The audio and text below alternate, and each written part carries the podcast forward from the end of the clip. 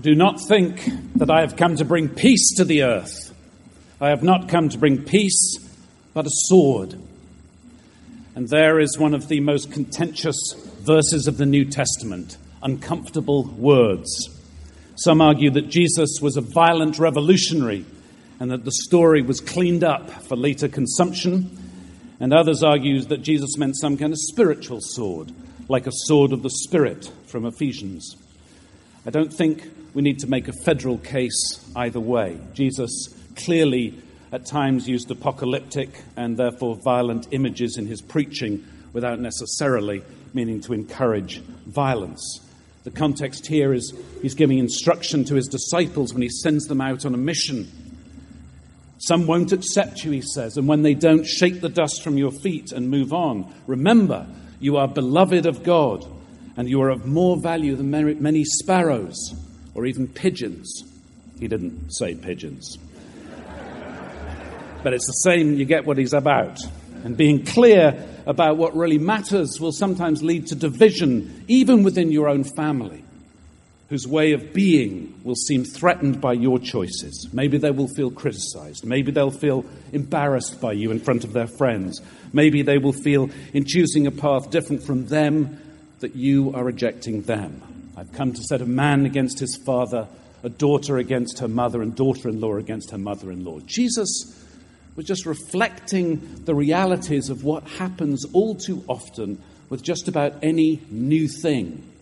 And this passage is also probably reflecting the reality that the followers of the way were being excluded from the synagogues and families were being divided in many places as they were considered beyond the pale of real Judaism. Jesus recognized that sometimes a new thing is not easy for others to accept. I think about my parents during my teenage evangelical days and how they must have rolled their eyes many times with my certainties, but they didn't reject me. They continued to act for right relationship. They, didn't, they loved me in spite of the fact that I probably drove them crazy. But imagine what happens when a family doesn't do that. When parents' own level of maturity is such they can't accept something they don't like going on with their children, and how that breaks up families and begins a cycle that is really hard to stop. My parents didn't tell me I was wrong, but when things are handled poorly, new things breed enmity and resentments for centuries. Just look at Sarah's choices about Ishmael, Hagar's son, the slave woman's son, the powerless woman's child when her beloved Isaac was born. The child of Hagar was cast into the wilderness, while Isaac was to be sole inheritor of the patrimony.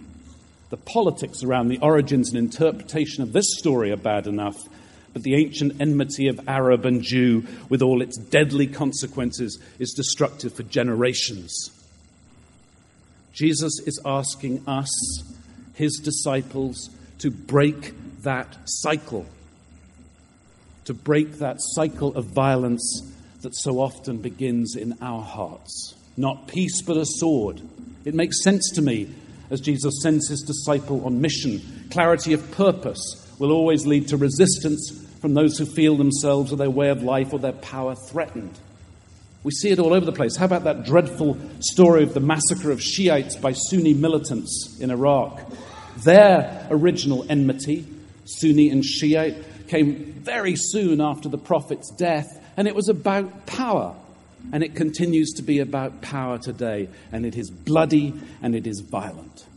Denominations and their over and against truth claims are the despair of the new atheists, and they should be our despair too. The alternative is to remain clear about who we are, to remain clear about what matters to us, without responding in kind when others feel threatened.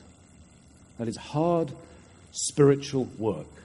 It's a practice, spiritual practice all by itself, checking ourselves when we are enraged or angry or threatened, and choosing to create space where we can respond rather than react. Responsibility informed by love rather than reactivity informed by rage. This affects not only our families but our communities in all kinds of ways. Uh, you know that old southern thing been here, born here, and come here. And come here means probably a generation.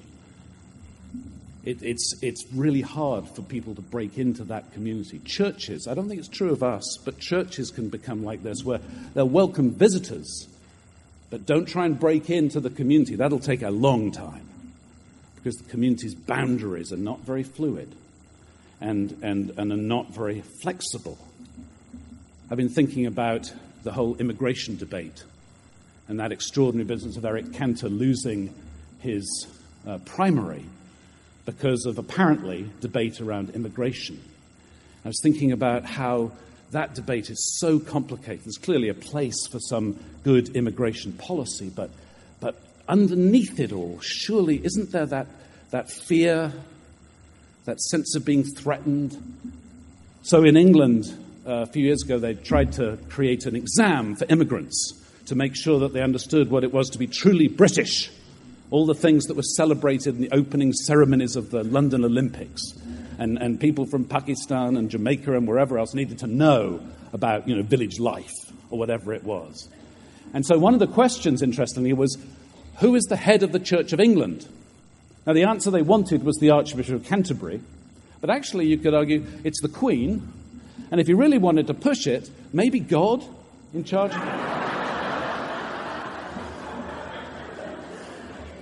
I mean, who knows? But what was happening was they were worried that communities of immigrants weren't really valuing what was the host values. And that communities of immigrants were coming in and were not remotely interested in being assimilated, but really wanted to continue their culture and their customs, just with more material wealth. And so they start an exam. And it becomes this question of do we want to be a melting pot in which we're assimilated or are we, in fact, living more in a salad bowl? That's not an original image, but more in a salad bowl where there are many different flavors and colors and tastes and so on. And, and that somehow living together requires learning how to check this feeling that we're losing something, that we're being threatened, that we're being cast aside, that something that's really important to us is being trodden on or devalued. Somehow, if we want to break that cycle of violence, the cycle that actually put Jesus to death, the cycle of loss and non acceptance and challenges to someone or other's way of life that leads to violence. Sometimes that's rioting or physical violence against an immigrant community, or sometimes it's violence dressed up as law, leading to deportations, the separation of family units. The cycle erupts somewhere or other in violent ways. Jesus was put to death as the religious authorities felt that their carefully constructed balance of power with the Romans was being threatened. And they did what we all do when we're threatened begin to find a way to stop the threat. Jesus saying, Peace, not a sword. It's clear that we're to behave in ways that break this cycle of violence. He tells his disciples not to fear for their own stuff, not to fear for their own lives, but to stay clear about their commitments. He cancels deference, slaves and masters, all that business, but warns against those who cannot accept difference. Our spiritual work of recognizing and understanding and accepting difference will always be tempered by the reality that there are those who cannot accept difference and whose violent ways must be stopped. And at the same time, we still have to practice checking those instincts and reactions within ourselves if we're to bear witness to the good news that we have received.